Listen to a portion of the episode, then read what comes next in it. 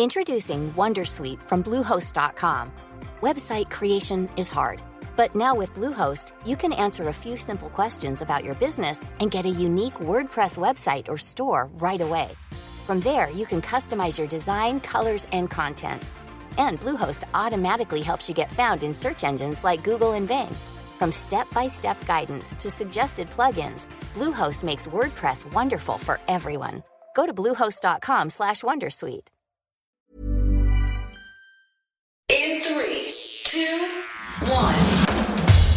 Seven things you probably didn't know you need to know. I'm Jamie East, and this, this is the Smart Seven. Good morning, everybody. It's Tuesday, the 20th of September, and it's Pepperoni Pizza Day. And a big happy birthday to Sophia Loren, George R. R. Martin, Asia Argento, and Michelle Visage. Britain and the world has said its final goodbye to Her late Majesty Queen Elizabeth II, following 10 days of national mourning, culminating in a historical state funeral attended by thousands and watched by millions. The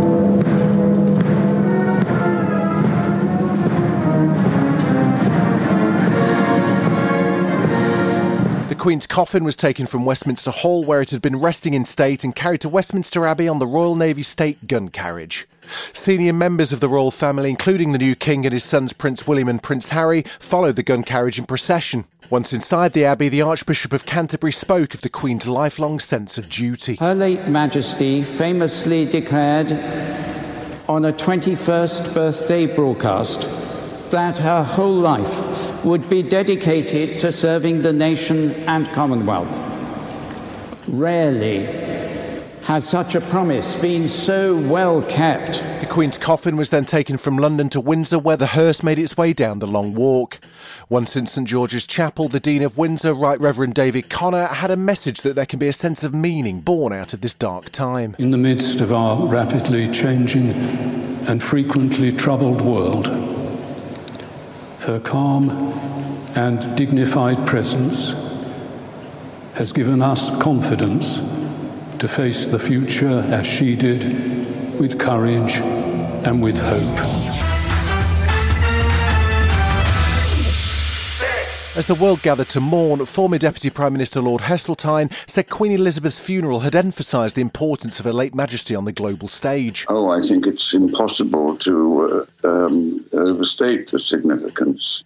I mean, we're, we're witnessing British history the incredible role that this country has played over hundreds of years on the world stage. And as the new monarch takes over, former Conservative Party leader Lord Michael Howard looked ahead at what we can expect from King Charles's rule. I think uh, that King Charles, who takes the Commonwealth extremely seriously, as his mother did, uh, will, will be very keen to to make sure that the Commonwealth survives and thrives, as I'm sure it will. Across the weekend before the funeral began, hundreds of thousands of people queued to file past the Queen's coffin, with the final mourners leaving just after 6:30 a.m.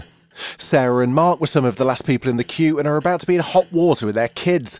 They summed up what it meant to be able to pay their respects to the Queen lying in state. Amazing. It's the I think it's the best thing I've ever done in my life. Even having my my children, Lily and Luca, I think this tops that.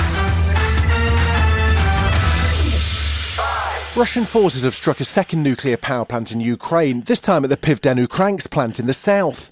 A missile said to have hit the building, but luckily the reactors haven't been damaged and are working normally, according to Ukraine's state nuclear company Energoatom.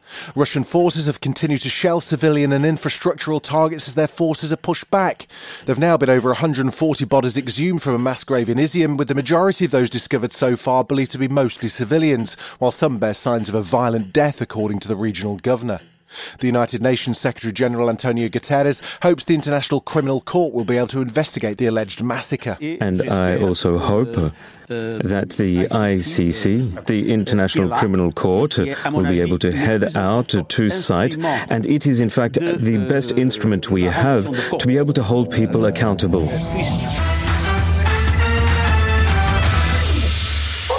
In Puerto Rico, Hurricane Fiona's caused dangerous flash flooding and mudslides since her arrival. The storm also knocked out power to the entire island, leaving millions in the dark and leaving some health centres running on generators. President Joe Biden declared a state of emergency for the US territory, allowing authorities to provide disaster relief.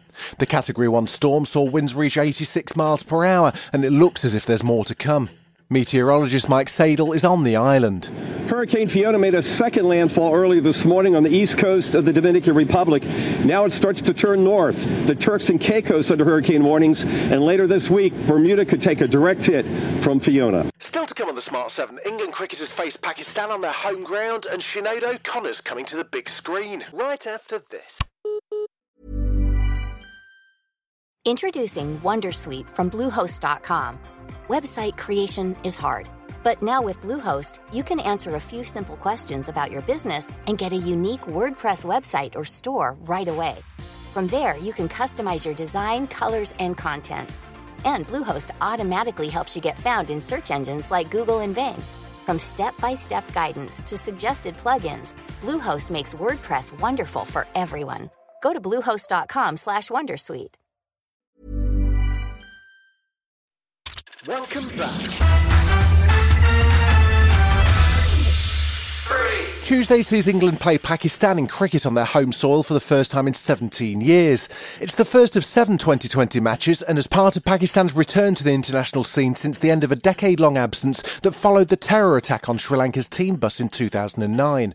And it's expected to be a positive atmosphere with the team set to be greeted by a sellout crowd of 35,000 spectators at Karachi's National Stadium.